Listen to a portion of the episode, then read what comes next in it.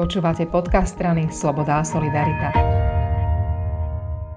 S poslankyňou Národnej rady Vládkou Marcinkovou sa budeme rozprávať o návrhu zákona, ktorý pripravila a už veľmi dávno. A týka sa rodičov, chorých detí a nemocníc. A uh, ide vlastne o niečo, čo by malo byť úplne prirodzené a to, aby pri dieťati, ktoré má problém, ten rodič mohol byť. Samozrejme to ale zďaleka nie je. Stretla som sa s tým priamo v praxi, kedy naozaj na jar tohto roka mi v noci, v prostred noci zvonil telefón, čo ma prekvapilo, lebo odkedy som mamou, už tých telefonátov nedostávam už tak veľa. A volala mi zúfala matka, ktorú oddelili od polročného dieťaťa na vrátnici nemocnice s tým, že s bábetkom nemôže byť hospitalizovaná. Nemôže ho držať za ruku, nemôže byť pri ňom. A ja som ani netušila, že v slovenských podmienkach je toto možné. A potom som začala pátrať po realite, ako sú na tom zdravotnícke zariadenia a skúsenosti rodičov a žiaľ áno. Stále je na Slovensku veľa prípadov, kedy to dieťa, ktoré má nárok byť spolu s rodičom pri poskytovaní zdravotnej starostlivosti, je od toho rodiča oddelené. Preto som sa rozhodla priniesť správny nárok do našej právnej úpravy, do zákona o zdravotnej starostlivosti, aby sme už neviedli polemiky o tom, či dieťa má alebo nemá nárok na to mať pri sebe blízkeho člo- človeka, keď je v nemocnici. Ale aby to bolo jasne dané v zákone.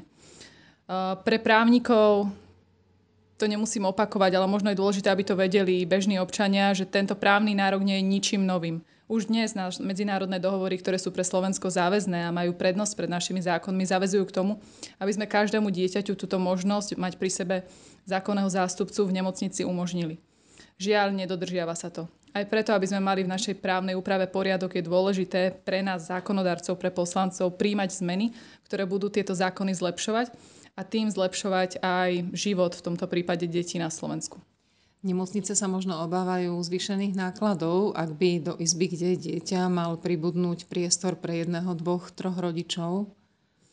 Áno, odporcovia tejto iniciatívy napadajú práve vykonateľnosť. Či je to v slovenských podmienkach, v, v našom zdravotníctve vôbec reálne.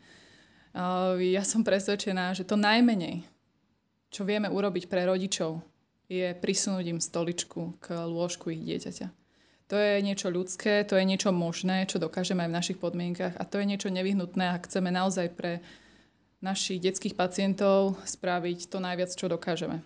My nehovoríme len o nejakej pohodlnosti alebo len o nejakých uh, prehnaných emóciách. To je, to je aj dokázané psychosomaticky, že pre to dieťa a pre zlepšovanie jeho zdravotného stavu je obrovsky dôležité, aby tam malo pri sebe blízkeho človeka a nebolo v neznámom nemocničnom prostredí same.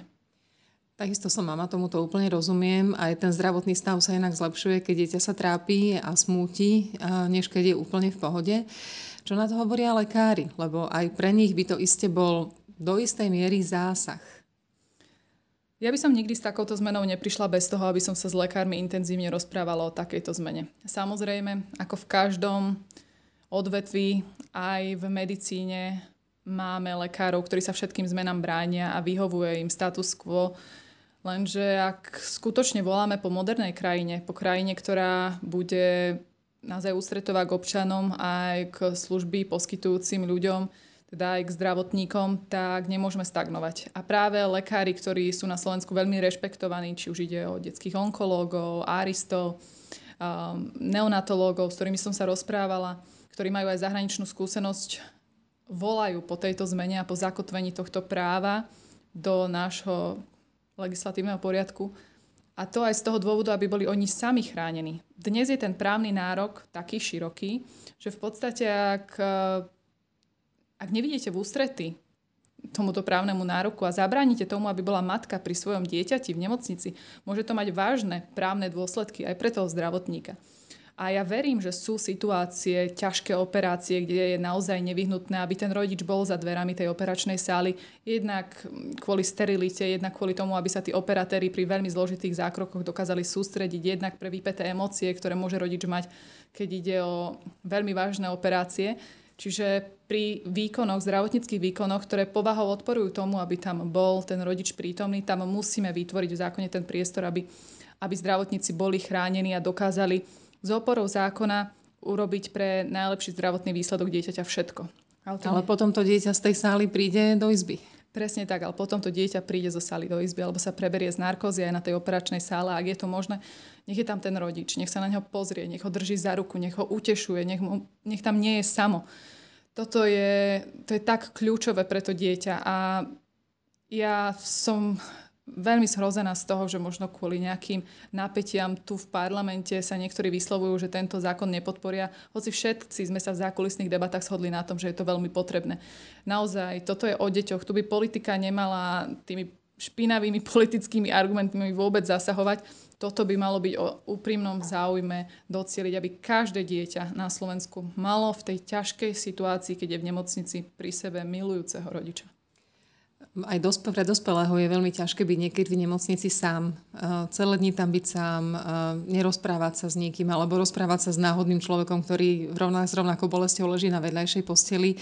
A akoby tú podporu hľadáme ťažko, čiže mne to tak z toho vychádza, že ani racionálne, ani emocionálne argumenty, prečo by takéto niečo nemalo prejsť, nemáme. Presne tak. Je to o prioritách, ktoré si nastavíme. Mm, viete, aj dnes prešiel prvým čítaním zákon, z ktorého sa ja veľmi neteším, ale našli sa tam peniaze na podporné príspevky pre nejaké životné situácie, do ktorých sa ženy môžu dostať.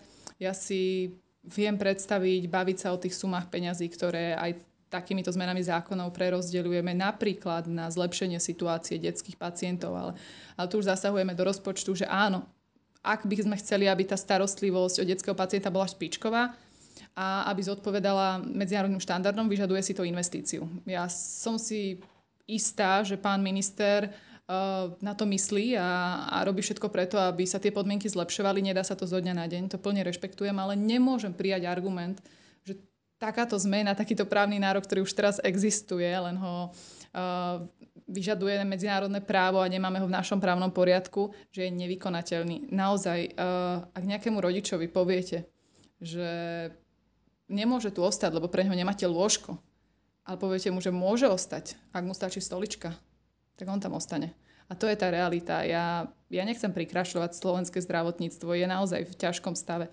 Ale ľudsky sa chovať vieme a ak to bude v zákone, tak na to podmienky začneme vytvárať. Teraz k tomu nútení nie sú tak dúfajme, že sa raz jedného dňa podarí.